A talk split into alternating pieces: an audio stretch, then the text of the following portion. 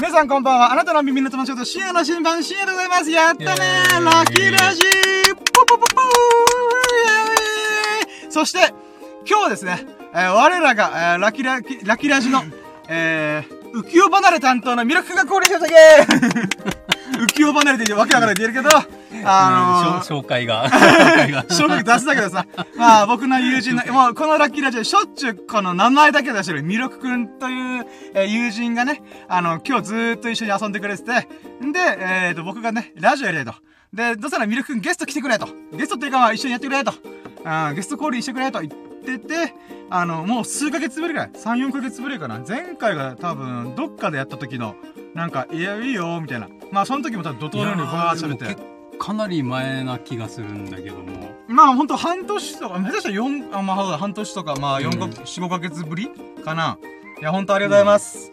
はい。いつも大体ね、あの、エビスさんと一緒にやってんだけど、えー、今日はね、あ、まあ今日はっていうか、まあまあ、ざっくり言うと、ミルクくんがね、ちょっと沖縄県外に、あのーなんだろうな、えー、に、移住するって、移住って言ってねえのかわかんないけど、するから、あ、この機会ももうほぼねえなーと思ってるから、今のうちにミルクくん巻き込んじゃえと思って。うーん、なのでね、今日ね、今日もまた盛りだくさんで遊びきって。あだからね、このミルクくんが2月頃に移住するはずだろうっていうことだったんで、まあ、その間にいかにどれだけ遊び散らかすかって私は思ってるから、うーん。だから今しかできないことはね、もう精一杯やって32歳の青春を謳歌したろうと思ってます。はい。で、その中の1個が、えー、ラキラジであってほしいなっていうことを無理強いした結果が今に至ると。ほんとゲストコールにありがとうございます。イェイ。えでね、今日のラッキー、こ今日ってかまあ前回から今回にかけての、えー、ラッキーがね、またもやてんこ盛りなんで、もう今日だけで正直5個ぐらい出てきた。とんでもねえラッキーもちょっと目白押しで、私の中で、あ、なんかね、ちょっとまだオープニングトークなんだけどさ、あの、ちょっと喋りたいなっていう部分が、あの、最近の俺なんかすっごいよどんでたんだよ。マジで。なんかね、ミルク君は別に遊んでるから気にしないって感じだったけど、俺の中で、いや、YouTube の動画とかも TikTok もまともに動けなず、とりあえずラジオだけやってるっていう謎の現象。で、仕事が忙しいこともあったけど、なんかよどんでよどんでんなと。新しいことにチャレンジしてねえな、俺、みたいな。で、なんかあって、もやもやとしたんだけど、まあちょっと今日、後で喋るんだけど、その中で、一個ね、また自分の中で殻を破ったじゃないけど、なんかまた一歩踏み出して、あ、なんかいい感じでこう、このよどんだ流れを、こう、踏み出して、あ、よし、これから頑張ろうみたいな。うーんってなってる時に、その後から怒涛のようにラッキーがね、また森を、ま、巻き起こってたから、ちょっと今日はね、そういった意味で、節目、節目じゃないけど、まあ、あちょプチ節目ぐらいな感じで、まあ、あと、ミルクくんもね、あの、ラジオ参加してくれたんで、そういった意味でもね、あ、よかったな、今日最高やっさ。そして私は明日、出張行ってきます。えー、明日出張なのに、俺こんだけ、わーわー叫、叫んで喋って、えー、一日過ごして、大丈夫なのかと思うけど、まあまあ、なんとかいけっしょ。はい、ということでね、はい、じゃあ行きましょう。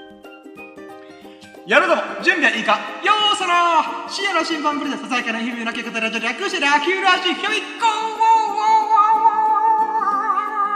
たこ揚げイエイあなたの鼓膜狙いを決めて、え、んなラジオズケンドケンパキューこれジングルジングル。よくね、ラジオ番組やったら CM またぎの時に、ジングルっていうちょっとしたね、導入部分があるんだけど、それをね、セリフでやるっていうね。うん。ちなみにこのラジオによる CM なんとか曲を流すこと一切ないんで、ただ単に私が言いたいだけ。うん。はい、ということで、えー、やっとオープニングトーク終わったんで、ここからちょっと窓開けても大丈夫。ちょっとね、あのー、車の中で撮ってるんで、こんもりしちゃう前に。はい。あ、もっと開けたかったら言ってね。もっと開けてあ大丈夫大丈夫はいまあなんかあったら窓開けるんで。でね、あのー、まあ改めて、ささやかな日々をラッキーを語るラジオ略してラッキーラジ。えーついに今回で256回目。えー、まあ毎日はできてないけども、まあ1年の3分の2ぐらいやってるかな。365日中の、まあ250回なんで、まあまあ3分の2をやって、で、俺去年の今頃にラッキーラジっていう企画を始めて、そっから256回目だからもう1年経ってんだよ、実は。もう一年、祝い、一年はもう過ぎた。、経ってるんだけども、あありがとうございます。ただ、ちゃんとね、はいはいカウントし始めたっていうか、なんだよ、スタートしたのが、んあの、年末年始からって考えた、考えて、だから去年の今、去年の年末31日も、確かミルクくんとスタノくんとエビスさんの3人と僕の4人で、確かうん過ごしたんだよ、年明け。年越し年明け。で、その流れからの1日からのやつが、俺の中で、あー、ラッキーラジやっぱこっからスタートだ、節目がいいから。だから12月1日ぐらいから始めたっていう、またわけわかんないから、まあそういった意味で、ちょっと1ヶ月準備期間で、あと1ヶ月すれば、まあまあ、1年という風にカウントしようと思ってる中で、まあ、なんだかんだ1年この謎のラジオ続けてきてさ、あのー、なんだろうね。あの、結局今年何かを成したわけではないけど、何かせ成果出したわけではないけど、まあ、そういった振り返りもね、ちょっと年末に、ちょっとまた、ミルクくん巻き込んでやろうかなと思ってるんで、よろしくお願いします。あの、年越しキャンプの時に、盛大に、えー、今年のラッキー振り返るというのやろうかなと思ってるんで、よろしくお願いします。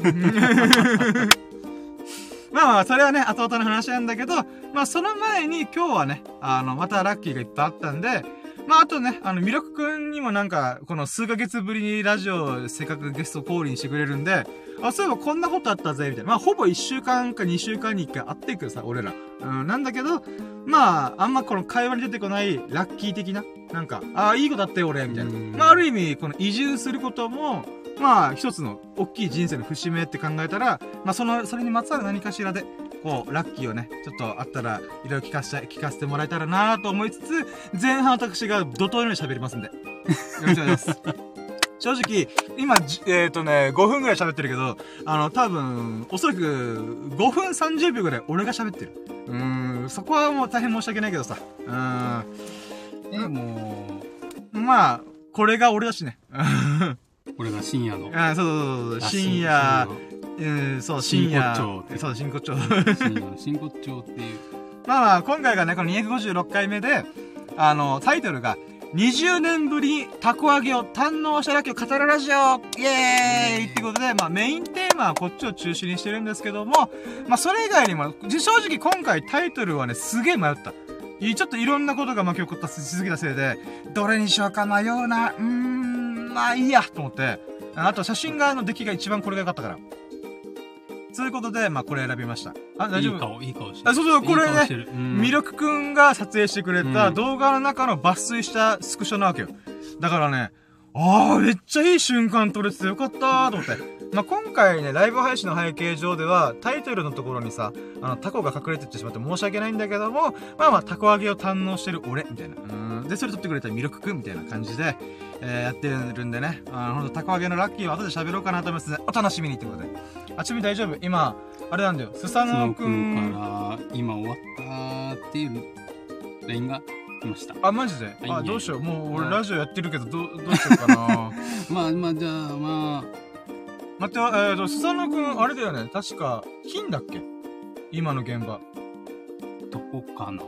金かなまあまあ、でも少しは余裕あると思う。あ、やばいな。大急ぎで20分ぐらいで巻きで喋るか。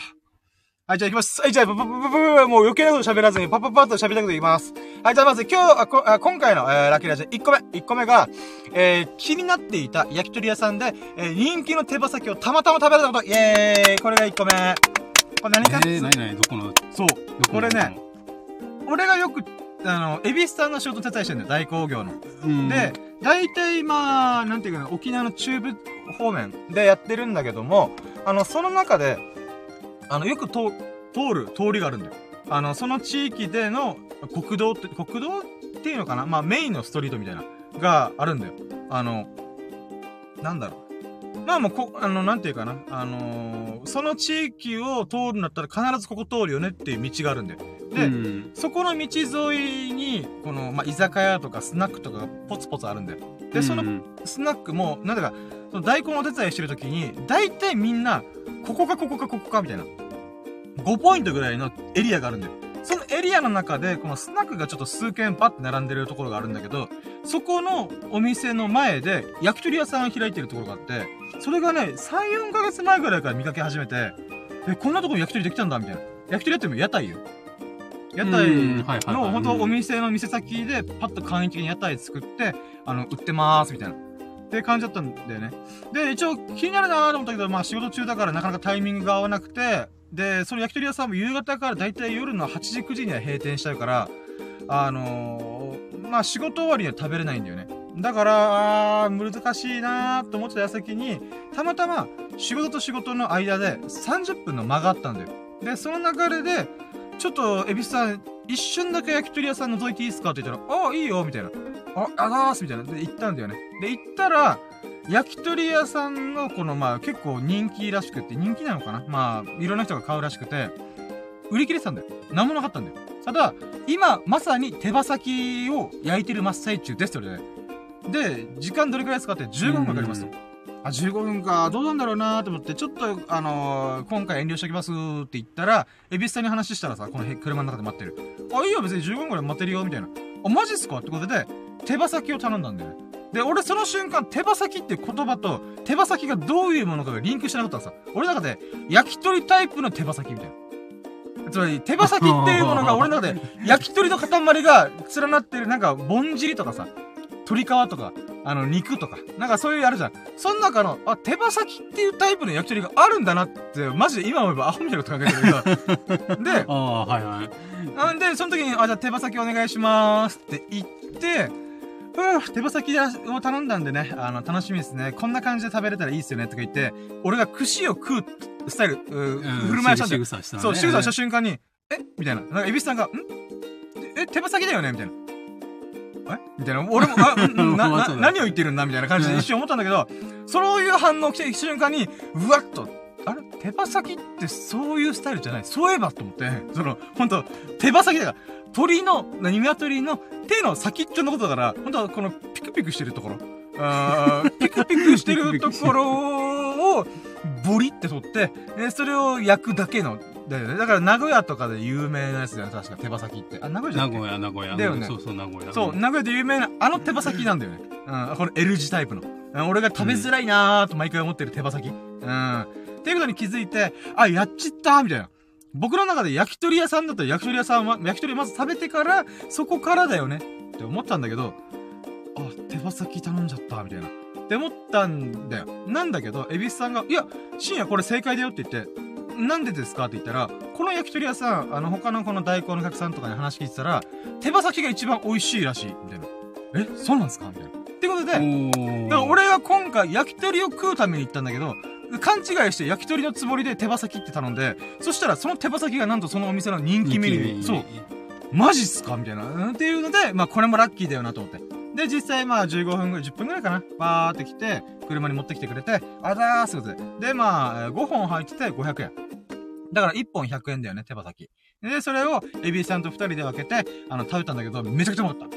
ただ俺がそこまでグルメな舌を持ってないから、うんとりあえず、この炭火でさ、ジュワって焼いてたら、この表面カリッとして、中、じゅ、じゅ、わっとしてるみたいな。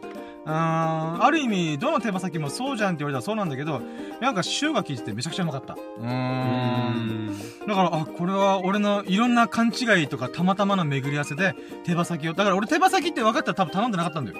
あの、あ、まあねうんうん、俺手羽先まず食べるの下手くそだから、あー手がぐちゃぐちゃなるなーと思ったら、まあまあ食べずづらいからね。まあそうそうそうって思ったんだけど、たまたま注文したからこそ、今回うまい焼き手羽先食えたなーっていうラッキーですね。はい、これが1個目。はい、じゃあ2個目。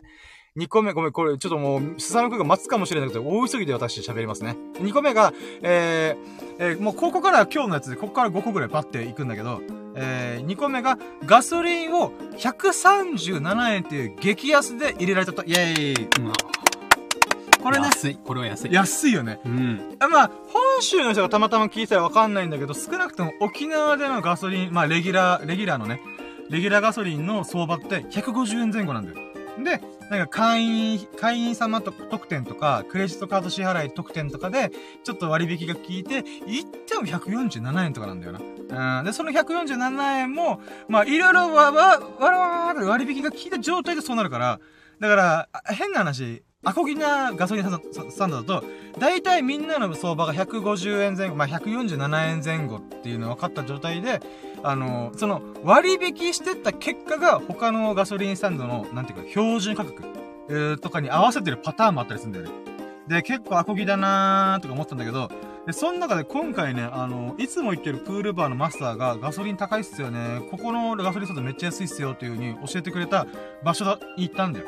で、そこで、1回目は、まあ、147円で入れたんだよね。で、何も会員登録せずに、普通にパッて147円払って、でその時に、この割引チケットみたいなのが出てきて、それがなんと10円引きだったんだよ。で、2000円以上給油した方限定で、その割引が効きますっていう感じだったんで、で、僕はよくね、あのー週に1回ぐらい、往復120キロぐらいを、あのー行き来するお仕事してるんで、ガソリンの消耗が結構激しいんよ。なので、2000円なんてそ、速攻行くわってことで、まあ、今回そのタイミングが来たんで、ガソリンを入れに行ったわけ。で、その中で、また今回も激、なんか特売日、アンド、その、最低価格が147円。で、そこに割引チケット10円本当に引くのかなと思ってやったら、137円だったわけ。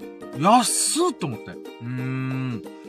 だからね、これはいい場所見つけたぞっていうことで、教えてもらったぞっていうことでね、実際137年で入れるとこなんて、沖縄県内で一体いくつあるんだろうと思うレベルだから、いやー、よかったと思った。うーん。ただね、これちょっと、なんとなく、なんで安いんだろうと思った時に、そのガソリンスタンドって、この個人経営っていうのかな？このエネオスとか、なんか、なんだろう、そっち系？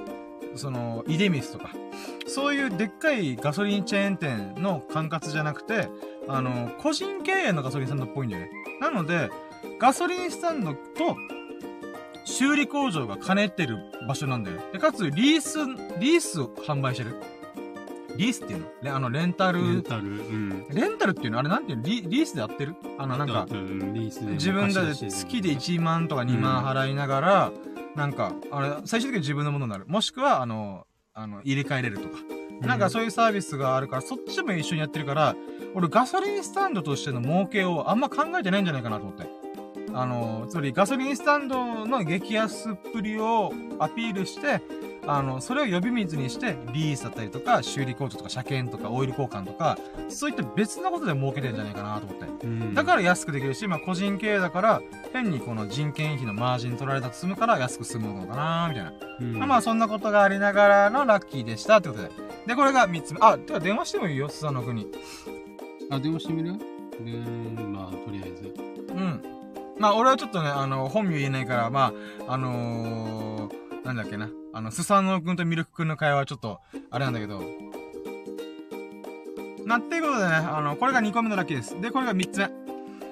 あ、出ない？あ、運転中かな、うまあまあ、しょうがない。はい、じゃあ3つ目。3つもサクサクいこう。3つ目が、えーあ、これね、もうほんとサクッといく。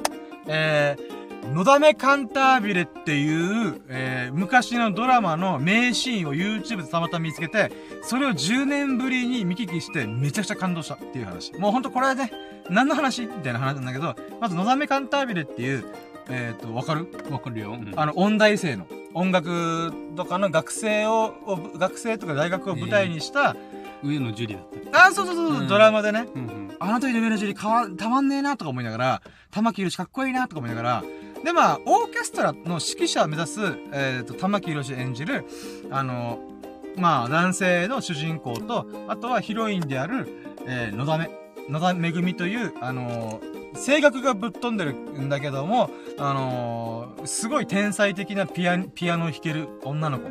まあ女性、まあ大学生の、女、女子大生だね。えー、っていう二人が出会って、そこからいろんな人と巡り合いながら、自分たちの音楽を追求しながら恋愛的なものも吸ったもんだもありつつ、みたいな感じなんだけど、私の中で一番感動するポイントっていうのが、なんかみんなね、この、出てくるキャラクターたちっていうのが、なんかすでに傷を持ってるというか、なんか自分の得意なことと不得意なことが明確に分かれてる人たちが多いんだよね。だから、ある意味落ちこぼれになりやすいというか、あの、その、教授と反りが合わないとか、そんな吸ったもんだもありながら、みんなでオーケストラを組んだ時に、こう、いろいろなんか喧嘩したりとかあることあるけども、最終的にこの発表会の時に、みんなで一致団結して、あの、プライドが高いやつもみんなと一緒に合わせて、なんか、なんていうか、クラティじゃないけど、オーケストラ用のこの S、スペシャルオーケストラ、略して S オケっていうのがあるんだけど、それの、なんかこのロゴがバーンって入った、ちょっと、ちょっとダッセーなと思うような、あの、クラティみたいな、あオーケストラティーみたいなものもみんな、こう、来たがらなかったけど来て、来たりとか、そんなことで一致団結して、最後の最後にこのオーケストラで、こう、わーって弾くんだけど、このベートーベンのなんか第7章だったかなちょっとふる、うろ覚えなんだけど、テレレレー、テレレレー、テレレレー、テレレレー、テレレレっていう、なんかそんな曲があるんだけど、それをやるんだよ。で、その時に、なんかね、この、なんていうかな、みんな個性が爆発してる集団だから、なんかね、普通のオーケストラって最初から最後までちゃんと演奏しきって変なことしないみたいな。えーこのまあ、ちょっと格式ばった感じあるじゃん。だけど、その、えーシーンでやったのが、正当な評価を受けるよりも、みんなで楽しく、なんていうかな、この全力出し切ったっていうことの方が大事ってその瞬間判断して、みんなでパフォーマンスするんだよね。例えば、このバイオリンを、普通、なんていうかな、下に向けて弾いてんじゃん。なんかこう、チュンチュンチュンって、チュンチュインって違うか。こう、異形が違うけど、それを、天高く掲げて、なんか、上斜め、45度で、ぐわーって弾いたりとか、この、コントラバスとかをぐるって、でっかいバイオリンみたいにひっくり返したりとか、このオーボエとかも、なんていうかな、この、弧を描くように扇形に動かしたりとか、そういうパフォーマンスをしながら、こう音楽を楽しむみたいな瞬間を披露するんだよ。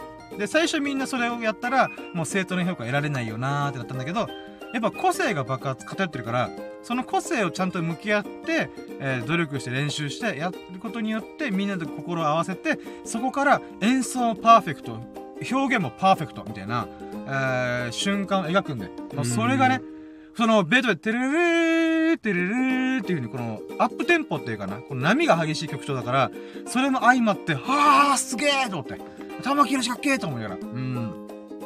あと上の字に可愛いと、あ、電話来た。っていうことでね、あそういった意味でちょっと感動してよかったよーっていう。うん。あお疲れラッキーでございました。うん。で、1個目、え2個目、今3個目。えーっとね、ラジオ中。深夜ラジオ中。好きって言われてる。あ、で、今ね、あのー漫画倉庫にいるよ。漫画倉庫でし。で、佐野くんは、今どこ？金、今から、金、あのー車で、い向かうところ。あー、了解了解。えー、っと、どれ、よ、よ、1時間かからないぐらい ?1 時間ぐらい。あ、オいいんですけどッケー、じゃあ、2時45分ぐらいかな。うん。じゃあ、もう現地集合で大丈夫？サムズで。オッケー。ああ、ほら、リージョンクラブ。うん。はいはい。じゃあ、また後でね。はい。はいはい。はーい。はい。ありがとうございます。ということで、この後ね、またラッキーがめ、目白押しなんでね。えー、じゃあ続いて、はい、えーっと、ごめんね、怒涛の勢いで言ったけど、4個目 ?4 個目 ?1、2、3、4個目か。4個目が、えー、なぜか YouTube でライブ配信できること。イェイこれどういうことかっていうと、俺ライブ配信ちょこちょこやってるんだけど、YouTube でもね。まあ、ほんと半年ぐらい前から。あ、まあ最近ちょっとサボってたけど。で、なんかね、家でやるときって結構準備大変なんだよ。あのーなんかこう、いらないものどかしたりとか、この三脚立ったりとか、俺寝てるところでやってるから、布団畳んだり片付けたりとかって結構大変だから、だんだん遠のいちゃうんだよ、ライブ配信が。で、パソコンを使ってのライブ配信は誰でもできるんだよ、YouTube って。なんだけど、スマホを使ったライブ配信に関しては、まあまあ、モバイル配信って言うんだけど、は、ちょっと出先とかで、パッて撮れるわけじゃん。うん、なんだけど、それって、あの、基本的には、チャンネル登録が1000人以上とかっていう条件があるんだよ。うん、1000人以上とか、もしくは、あの、動画をいっぱいアップして、あ、このチャンネル頑張ってるな。まあ、いろんなこの条件があるんだよ。で、それで YouTube の運営側から何かしらで、あ、まあ、このチャンネルちゃんとしてるから、あのやっていいよ、みたいな。っていう、なんかね、ある程度の、なんか線引きがあるんだよ。その線引きがふわっとしてんだけど、その線引きが俺、全然通らなかったから、まあそれそうなんだ。で、俺のチャンネルって今79人の方しか応援してないから、全然足りてないわけだ。1000人とか5000人とか。なんだけど、なぜかできたわけさ。え、そんなことあると思って。俺全然ガバガバな LINE じゃんと思って。なんだけど、まあ、できるなとやってみるかと思って。で、最近さ、俺3ヶ月ぐらい YouTube の動画とか TikTok の動画上げれてなくて、まあ、怠けてたんだよね。あまあ、仕事が忙しかったというか、プライベートも忙しかったあるんだけど、まあまあ、言い訳がましいから言うと、怠けてた、だ、だ、だらけてた。っていうのがあったから、なんかね、そろそろ動画もう2022年終わるじゃん。12月も終わっちゃうから、あー、ちょっとそろそろまた、再再再チャレンジぐらいしないとなーってずっと思ってて、でもまた3ヶ月空いて、普通の動画またアップしたら、なんか、別にね、見てる人そんなにいないから、そんなこと気にしなくていいんだけども、自分の中で気持ち悪いなと思ったんだよ。なんかこう、なんか、これこれこういう事情で俺動画上げれてなくて、すまん、ごめん、みたいな。ってことを言った後に、なんか、あの、ちゃんとしたと、ちゃんとしたっていうかまあ、それなりに動画パンパンパンパン上げていくみたいな方が、自分の中で気持ちいいなと思ったんだよ。うん、なので、あ、じゃあこれモバイル配信できるんだ、なら、できているのであるならば、ここでちょっと簡易的な、ちょっと近況報告、今しめの近況報告ってタイトルにしたんだけど、あのー、まあ、これ簡単になれるからさ、あの、このモバイル配信ができるので、もうこの勢いで、やったらいいと思って。まあ、やったっていうのが、まあ、えー、本当ラッキーだよね。YouTube 本来は到達してないはずの条件なのに、なぜかできるというラッキーに恵まれて、まあライブ、モバイルでライブ配信しました。で、5個目。5個目が、まあ3ヶ月ぶりに、この YouTube のライブ配信、まあある意味動画投稿だよね。あのー、まあ、何かしらを YouTube 上で発信するってことができたことが、まあ、ラッキーなわけね。まあ、リンクしてるラッキーだけど、ちょっと別物にしたんだよ。モバイル配信ができるっていうのはたまたまな、機能のラッキーなんだけど、実際それを通して自分の中で動画をアップした、まあ、動画、ライブ配信をしたっていうことが、また別のラッキーとして、まあ、えー、今5個目かな、6個目かな。まあまあ。なんだけど、まあ、さっきの話の続きなんだけど、この、やっぱね、自分の中で気持ち悪いなと思ってたんだよ、ずっと。あのー、何もせず、しれっと動画アップするみたいな。うん、ちゃんとこういう事情があって、あの、やりは、もう一回やり直しますっていう、う宣言。だから、すぐ怠けるから、あの、ちょっとでも、あの、いや、なんだ、えっ、ー、と、これこれこういう事情で、これから動画投稿頑張りまするみたいなことを、え言うことによってもう引くに引けないじゃん。もうあと12月も残り20日ぐらいしかないけど、俺これでやらなかったらマジでやばいじゃんと思って。まあだから、ある意味俺自身を追い込むために、明日から出張の癖して、うん、今日勢いでもライブ配信やっちゃえと思ってやりました。うん。だからそういった意味ではまあ決意表明演説。あこれでまた頓挫する可能性も全然あるんだけど、それでもね、自分をちょっと多少追い込まないとやらなくなるなと思って。うん。まあなのでね、あの動画はいっぱい撮ってんだけど、編集とか全然してないから、そういったところでちょっとね、あのー、もう一回編集と向き合わんとなーと思いながら、とりあえずはもう即興でできるライブ配信で、あのー、やってみたよーっていうだけですね。でね、これが俺の中で結構、あー、踏み込んだな。最初、最初さ、このラッキーラジオの冒頭で言った、なんか最近俺は全然チャレンジもしなくて、なんか同じような日々とか、なんか鬱屈として日々を過ごしてたんだけど、まあここからね、もう一回やるぞっていうのにちょっと踏み込んだわけ。久々に動画投稿してね。だからこそ、なんかね、自分の中の気持ちが結構スッキリしたんだよね。でね、なんか俺麻雀とかさ、えー、好きだし、このラッキーラジってもラッキーについて喋ってる。ずっと俺は今日こんないいことがあったみたいな。それがささやかであろうと大きいことであろうと、あの、ずっと喋ってたわけよ。でね、それだけ俺は運というものが何ぞやっていう風にずーっと喋ってきたつもりであるんだよ。256回分。うん。で、その中で俺思うのが、やっぱね、運の強さっていうのは、挑戦の強さと比例するなと思ったんだよ。挑戦の数と比例する。で、まあ自分なりにさ、この、自分の経験談としても運とは何ぞやっていうのも喋れるんだけど、あとはちょっとスピリチュアルとか、ちょっとぶっ飛んだ考え方、ちょっと噛み砕いた考え方でこういう風に捉えたら、あの、素晴らしい、ラッキーな日々を送れるよとかいうのはあるんだけど、じゃあもう一歩で、この、科学的な運の良さっていうものをも調べたことあるんだよ。でさ、科学的な運の良さっていうの結局何かっていうと、えー、それのチャレンジした回数に比例するって言ってね。あの、誰しもが、運というものは、幸運だろうと、悪いことだ、不幸だろうと、基本的には、どれ、どれもが50-50なんだよ。で、ただ、その中で、なぜか、明らかに運がいい人と悪い人がいる。この大きな違い何なんだっていうので、こう、わーって、この実験を繰り返したりとか調べたり人がた、くさんいるんだよ。で、その中で、その調べた人たちは全員が結局口を揃えて言うのが、挑戦の回数に、ラッキーが比例する。っていうのがあるんだよね。で、それどういうことかっていうと、簡単には宝くじじゃない宝くじって、買わなきゃ、数、3億円が当たる確率はゼロじゃん。だけど、1枚でも買ったら0.00001%でも確率が上がるんだよ。で、それが、10枚、100枚、1000枚、1万枚って言ったら、もちろんね、それもお金かかったら意味ないじゃんってあるんだけど、まあそれ置いといて、1万枚買ったら、まあ、1万回チャレンジ、チャレンジする回数を増やしたら、それは、その数億円当たる確率に近づくよねって話なんだよね。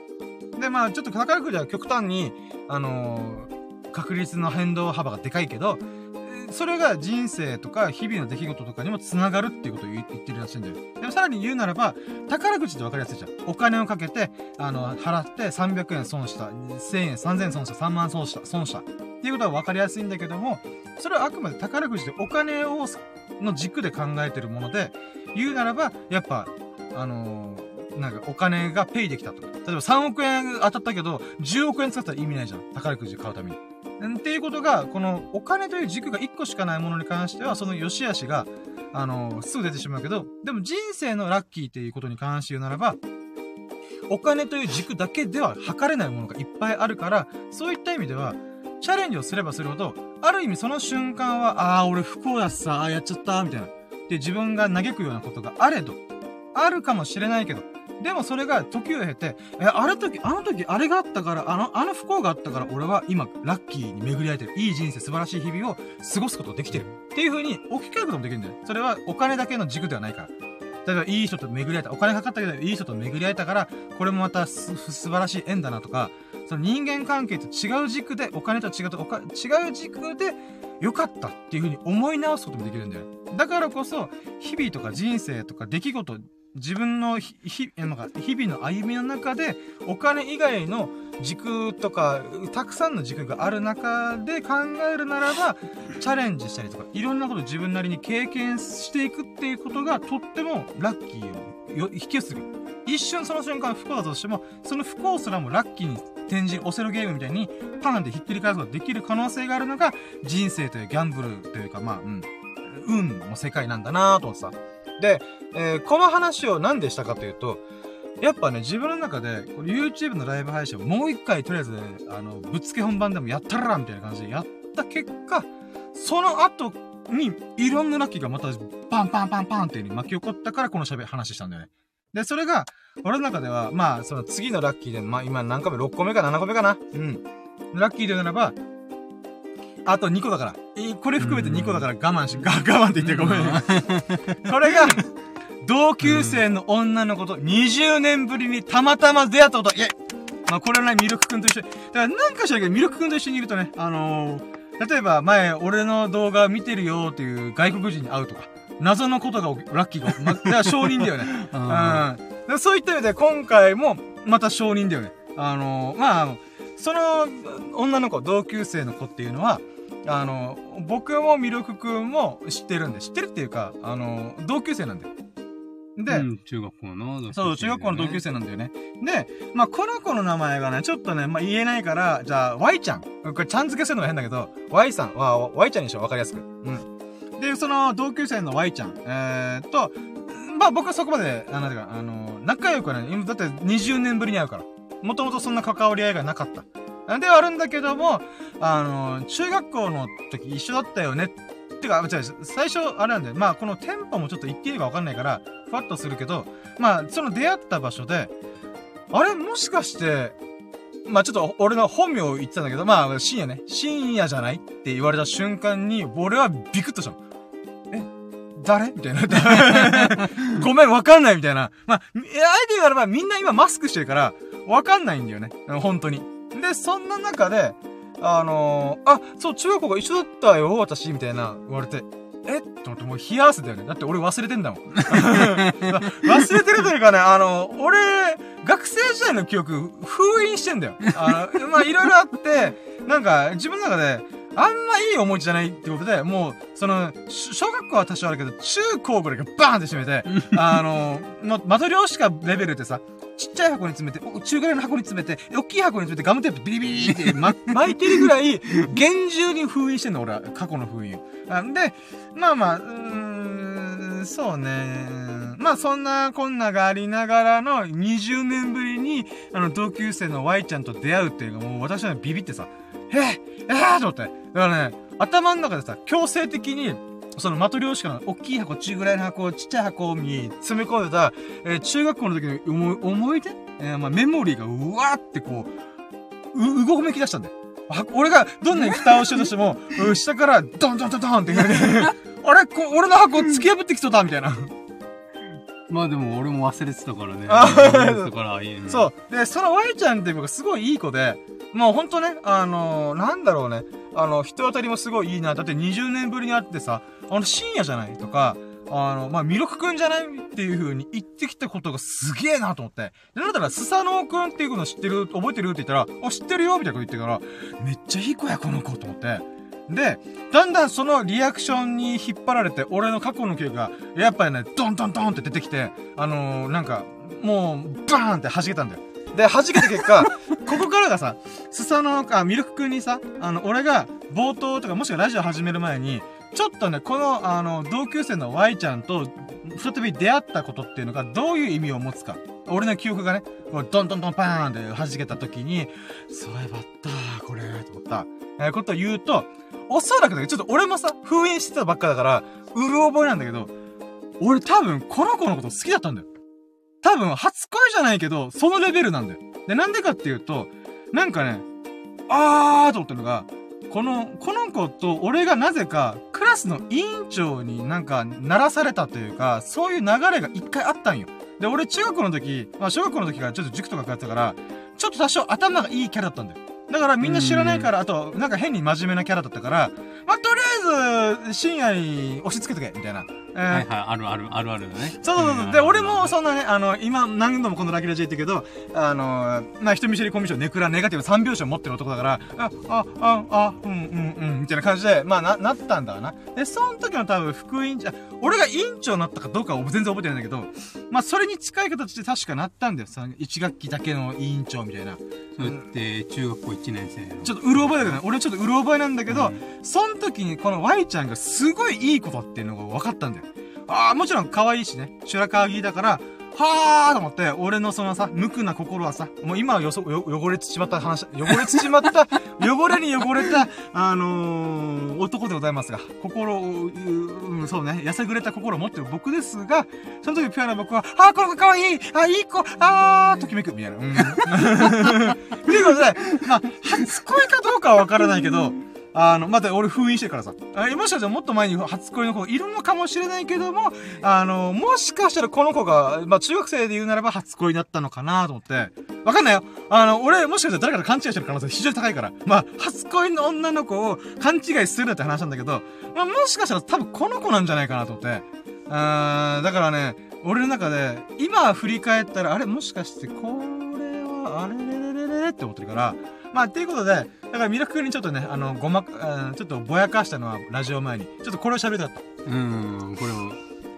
まあ、もう、さ、定かじゃないっていう。まあ、その定かじゃないから俺も怖い。だから、この定かじゃないのは結局誰もわかんないから。俺もその子が好きだよって言ってないし、あの、俺自身も誰かにそれ言ってなかった気がするから、あのー、でもそれが事実だとしたら、うん。あの、要するにあれでね、クラスの同じ委員、うん、委員になってたっていうことが事実であれば、多分、事実なんだろうな、ね、だと思う。うん。本当うろ覚え、マジで。あだから担任先生の、〇〇先生いるじゃん。だったよね一緒だったよねって言われて。多分。ほんと担任先生も失礼しちゃうわって話だけど、うん、多分そうだったはず。うん。だからね、ほんとね、あだからまあ、初恋の Y ちゃん、初恋の人かもしれない Y ちゃんに出会って、あのー、わあと思って、こんなことあるんだと思って。まあ、これはラッキーだよね。うん、ほんと。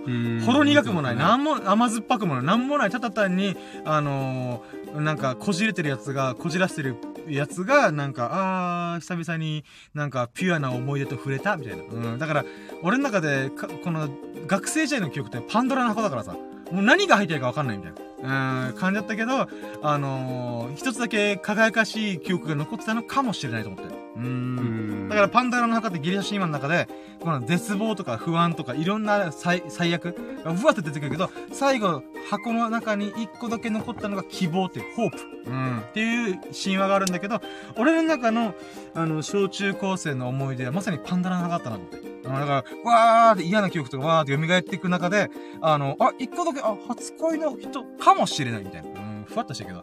まあまあね、あの、そんなこともありながら。あまあそういうラッキーがね、巡り会えた。おー、すげえな。で、このラッキーに出会えた理由は、ミルクくんが、あの、あることをしようだって言ったんだよね。あのなんていうか、ご飯行こうぜと。うん、そうそうそう。まあちょっとね、なんだろうなまあ、なんて言えばいいかこれ Y ちゃんにちょっと関わりそうだから、あんまりちょっとね、わーって広げられないんだけども、まあまあ、ことの発端はミルクくんが、あの、飯食いに行こうぜってことが始まったから、そういった意味でも、あの、あー、これもラッキーですなと思って。うーん。ありがとうございます、ミルク。私の初恋の人かもしれない。あの、Y ちゃんと再び20年ぶりに出会えたのは、あの、ミルクくんというこの浮世離れした、あの、能力を持ってる君のおかげだなと思ってる。ほんと浮世離れしてると思った。うーん。いやー、ほんとありがとうございます。まあ、だからといって、別にね、何の発展もねえんだけどさ、ワイちゃんと。ただ、あのー、少なくとも俺は通うなと思った。うん。あ、やってるワイちゃんみたいな。あれ、かもワイちゃん可愛いとか言って。ちなみに結婚指輪してなかった。わかんないけど、彼氏いるかもしれんけど。うん。まあ、ということでね、あのー、まあ、ほろ苦い、ほろ甘い、ほろ甘くはねえな。うん。なかなかうんね、えーっと、うん。なあね、あのー、ネットの電波使って俺何を喋ってんだろうと思うんだけども、まあまあこんなこともあったよって。うん。んで、ラスト。あーラストは、その魅力くんと飯を食って、えーその後、飯を食おうとした時に、どこで食うって時に、あの、近くに運動公園があったんで、5分ぐらい歩いて、ピクニックみたいな感じで、そのご飯を食べたんで、あ、ここのご飯やっぱうめえな、やっぱ通うわ、ワイちゃんいるし、と思いながら。うんで、その動画も撮撮ったりとかしながら、えー、まあ、ピクニックがてら、あ、ちょうどいいから、あの、キャッチボールとかしようぜってことで、キャッチボールをして、で、カードゲームゼノっていうものをやって、で、最終的に、そう、やっとたどり着きました。今回の、20年ぶりたこ揚げを、えー、できた、えー、堪能した、えー、っていうラッキーでございます。イェイこれが7個目今日の。なんか今日の、うん。はい、もう、一コマなのに、ちょっとテンション低くないですか？だから、初恋の Y ちゃんかも、初恋の人かもしれない。Y ちゃんってことで私、ちょっと、出し切った。まあね、あの、なんで今ちょっとね俺テンションが下がった、下がったっていうか、下がったように見えたかというと、実はその Y ちゃんと出会った後って分かりやすいじゃん。初恋の人かもしれないっていうので、ちょっとパンチがあるじゃん。だけど、その後に、魅力くんとピクニックがてら飯食って、ああだこうだしたよっていう流れっていうのが、あの、なんていうの？だいぶ、盛りだくさんすぎたんだよね。あの、なんていうかな？説明が難しい。なんでかというと、ノリで動いてるから。だからだって、Y ちゃんの関連でご飯を食って、一回戻ってスイーツ食べに行って、で、スイーツ食べた後にまた戻ってきて、そこで、えー道具こう持ってってキャッチボールするか、ハンモックするかとか、タコ揚げするかとか、ラジオ撮るかとか、なんかもう、いろんなことがうわって渦巻いて、これ説明するのむずっと思って。なんだけど、あの、まあまあ、キャッチボールをしたこと自体も、まあ嬉しかった。だから今回のラッキーで、箇条書きにしてラッキーメモで語った、のは、ミルクくんと、えー、初めてキャッチボールと、えー、タコ揚げした。えー、っていうふうに書いてあるんだよね。で、まず、ミルクくんとキャッチボールすること自体が俺初めてなんだよ。あのー、前回キャンプの時に、やったんだけど、いや、あ、じゃあやったっていうのは、ララウンドワンでやったんじゃないだった、そうだった。あ。あ、もうすぐ忘れるな、俺。恐ろしい。そうだ。ミルクくんとはキャッチボール一回やったわ。あ、だけど、あの、自分たちでグローブを用意して、ボールを用意してやるのは初めてだったな。うん。まあ、そういった意味で、すべて完璧に自分たちでま、賄ってやったのが初めてだったかな。うん。で、その、前回のキャンプでグローブとボールは用意したんだけども、ミルク君とやるタイミングがなかったんだよね。なので、今回、まあ、自前で買ったグローブを持って、あの、ミルク君とキャッチボールして、あのーまあ、俺はもう、裸足になって、あの、本当わ、動詞に帰るかのごとく、わーわーわーやっておりました。うん。でね、やっぱ自分としてはキャッチボール下手くそなんだけど、まあみんながね、あの、俺の大暴投を、うん、気にせずキャッチしてくれるから、ああ、よかったと思いながら。うん。で、途中途中、てかその瞬間ぐらいから俺思ったけど、あの、今もだけどさ、声のネジが吹っ飛んでんなと思ったんだよ。あの、キャッチボールの時に、俺、スペクタルボールとか、なんかわけわかんないこと言いながらやったじゃん。あれがさ、あの、公園全体に広がってたなと思ってさ。あの、うるせえ奴らだな、みたいな。あ、奴らってうるせえスキンヘッドの奴いるぞ、みたいな。うん。っていうことで思われながらや、俺やっちゃって、でもやっぱテンション上がってるからさ、もう、やっぱラジオとかライブ配信で培ったこの謎の声の覇気。うん。で、ちょっとね、あの、音量がバカなりつつ、その中でゲームやったり、カードゲームゼノやったりとかしながらの、たこ揚げなんだよ。たこ揚げ20年ぶりだよ。あー俺だから小学校、えー、まあ低学年は確実にやってたけど、中学年だから5、6年生、10歳前後の時にやったかどうかちょっとうる覚えなんだよね。ただ妹がいるから、妹と一緒にやってた気もするなーと思って、まあとりあえず約20年ぶりにたこ揚げをすることになったんだよね。で、これもともと、あの、ドンキホーテで800円ぐらいのイーズイカイトって言って、まあ、簡単にできるたこ揚げみたいなキットがあって、もう超ちっちゃいの。あの、ほんとな、どれ、どれぐらい？ガムテープの芯ぐらいの大きさの、あのキットなんだよね。で、そこの中にこう、小さく折りたたまれて、これを使えば、あの、たこ揚げできますよ、みたいな。ということで、これももちろん動画を撮りながら、こう、ミルクくんと一緒に、あの、お互いにか、タコを持ち上げて、で、引っ張って、みたいなことやってたんだけど、意外と難かったんだよね、最初。うん。まあ、てか、俺3、4回失敗した、最初。で、えー、途中ぐらいからいい感じで風が吹いてきて、かつ俺も、あ、こうすれば飛ぶのかな、みたいな。ことをしながら、えー、やった結果、まあ、うまく飛んだんだけどすぐ落ちたりとか。まあ、そんなこともありながら、えー、このね、この、今回のサムネイル、えライブ配信の背景で、俺がこう、なんかもうわ、マジでわけわかんないこの格好。なんだろう。歌舞伎で、歌舞伎役者かなっていう、この謎の中腰この腕をパーンって引っ張って、タコの糸が直角に持つという、なんか、なんだろう。あの、算数の大きい授業してるのかなって一瞬思うような、あの、謎のポーズを繰り広げながら、私はね、あの、感動した。この、なんだろうな。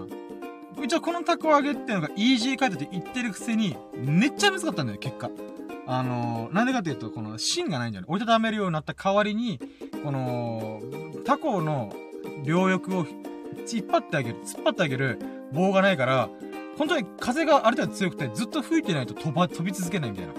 なんだけど、それでもやっぱ簡易的に、このタコ揚げの楽しさを、えー味わえるって意味で、まあ今回のね、この、ミルクくんが動画撮ってくれてる中で、今回抜粋して、これがね、僕の中でいい表情してるいいポーズしてるタコが上がってるっていうね、うーん、めちゃくちゃいい瞬間を、あのー撮ってくれたんで、あざいますと思いな。うーん。で、後から気づいたんだけど、まあ僕が終わった後に動画も撮った、撮り終わった後に、じゃあミルクくんもやるか、つって。で、僕は動画を、ミルクくんの動画をね、あの、顔が映っちゃうから、もうほんとプライベート用に、みんなに、友人たちに見せるようにだけ撮ってたんだよ、動画を。なんだけどさ、あの、後から振り返ってびっくりしたのが、あの、俺がタコあげる回数よりも、ミルクがタコあげる回数が多いっていうね。なんだ、動画の秒数もめっちゃ長いって。俺が多分合計多分8分ぐらいなんだけど、ミルクくんが多分20分ぐらい撮ってんだよ。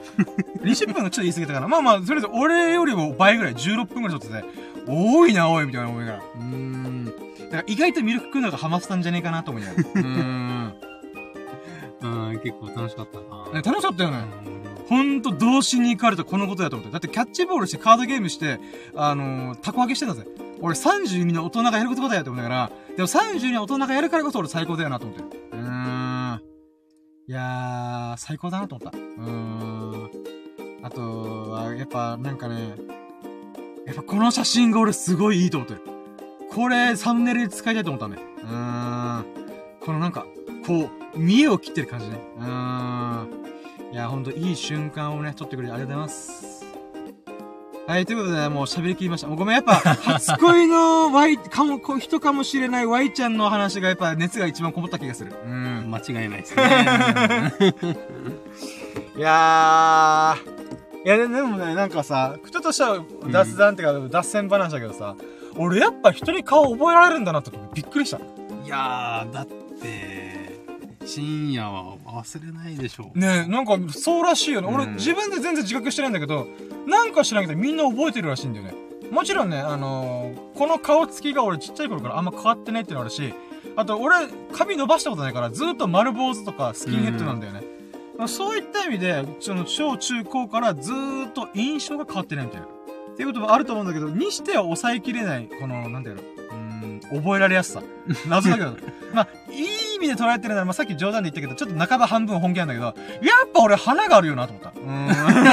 自分で言うのなんだけど、あのー、なんだろう、うん、花がある。うん、なぜか知らないけど、みんなが俺を見てしまう。うん。まあ、振り返ってみ確かにね、あの、今日、あのー漫画倉庫とかお店とかいろいろ巡ったけど、なんかみんな俺見てる気がする。というふうに思った。どこポジティブとか、どこ、お前認識間違ってんだよと思いながら。まあ、やっぱ花があるんだな、俺と思った。まあでもこのイケメンとかジャニーズとかそういうイケメンじゃなくて、なぜか知らないけど見てしまうという。うーん。やっぱそういう花がある男なんだなと思った。うーん。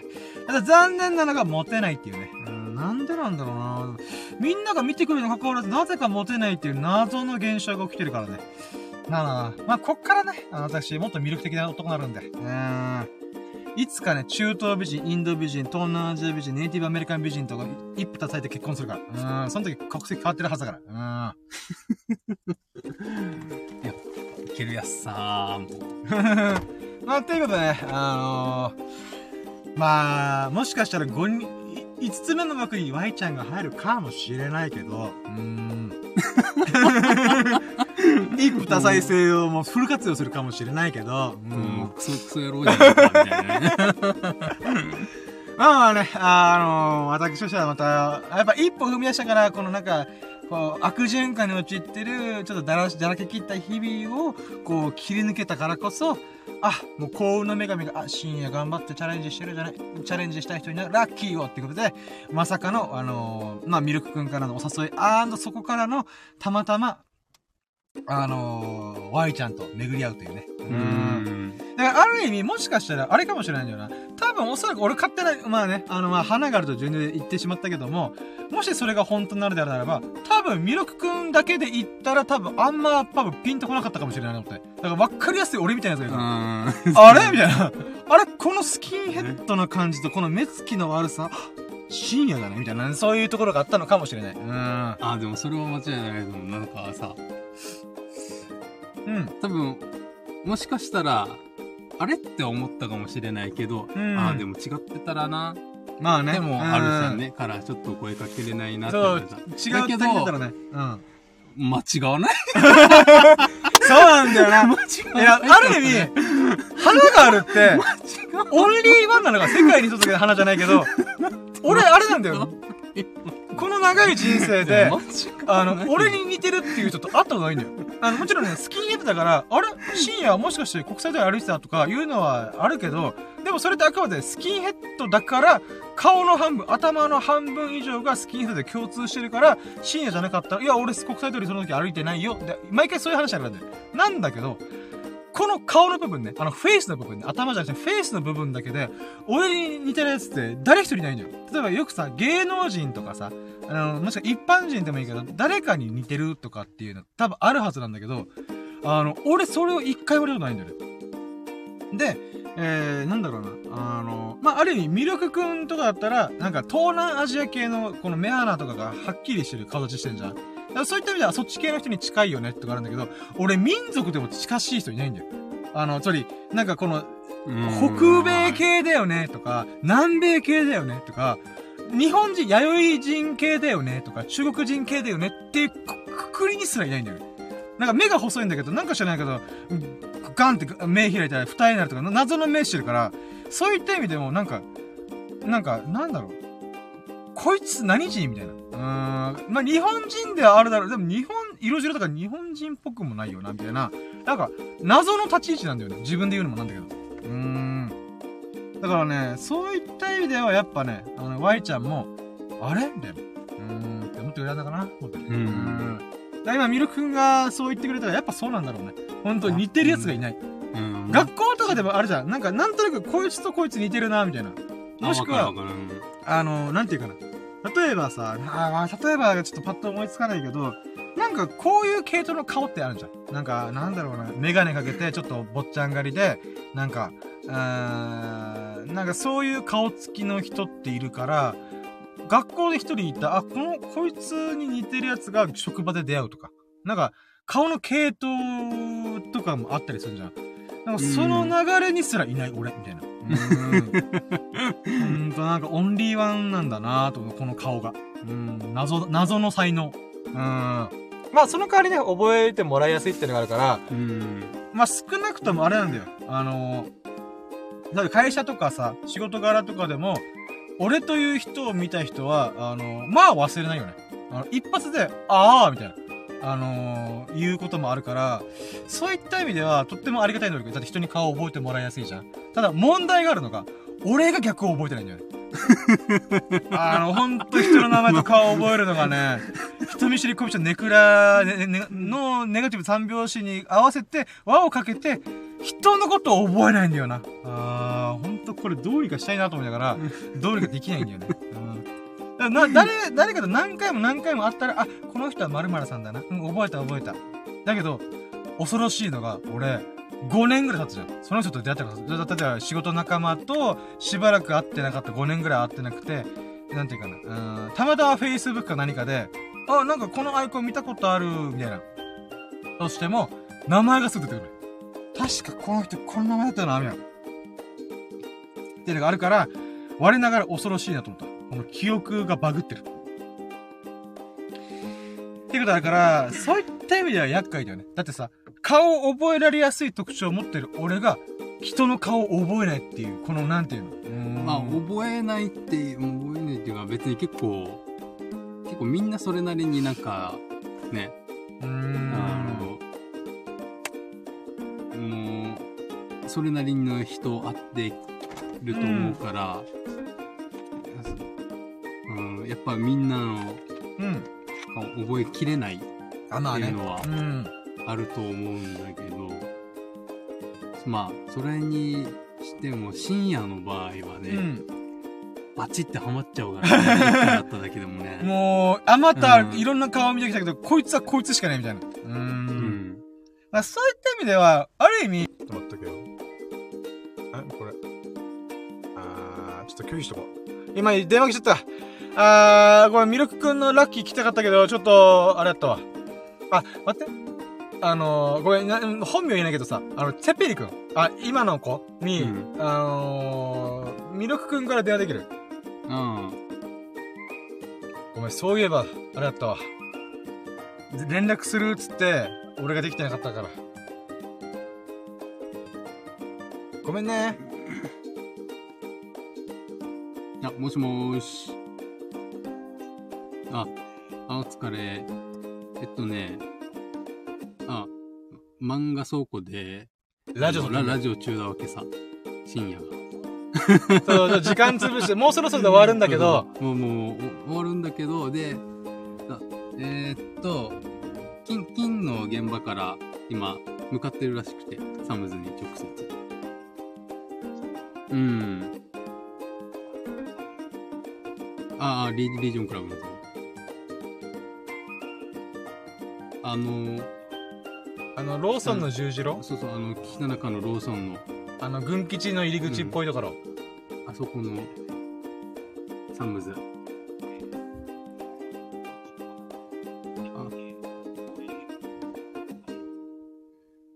ああー、い今どこいる？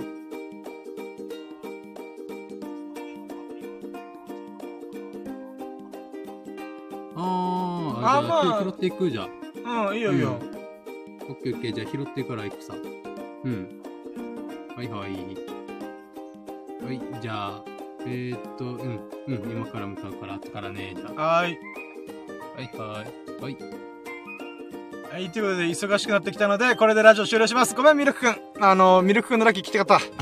ごめんちょ。また今度機会があったらお願いします。はいはい、まあまあ、しゃあないじゃん。はい、ということで、えー、まあ、1時間だ、喋った。1時間にわたって、あのー、ミルクくんお付き合いできて、本当に本当にありがとうございます。そして、たまたま聞いてくそこのあなたも本当に本当にありがとう。うん。そんなね、あなた方が、ミルクくんが、ほがらかな日々と、幸おき日々を過ごすことを心の底から祈っております。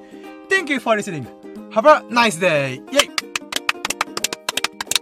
はい、ということで、お疲れ様でした。終了皆さんも良き日々を過ごしてください。あ、そしてラッキー、あと一個あったわ。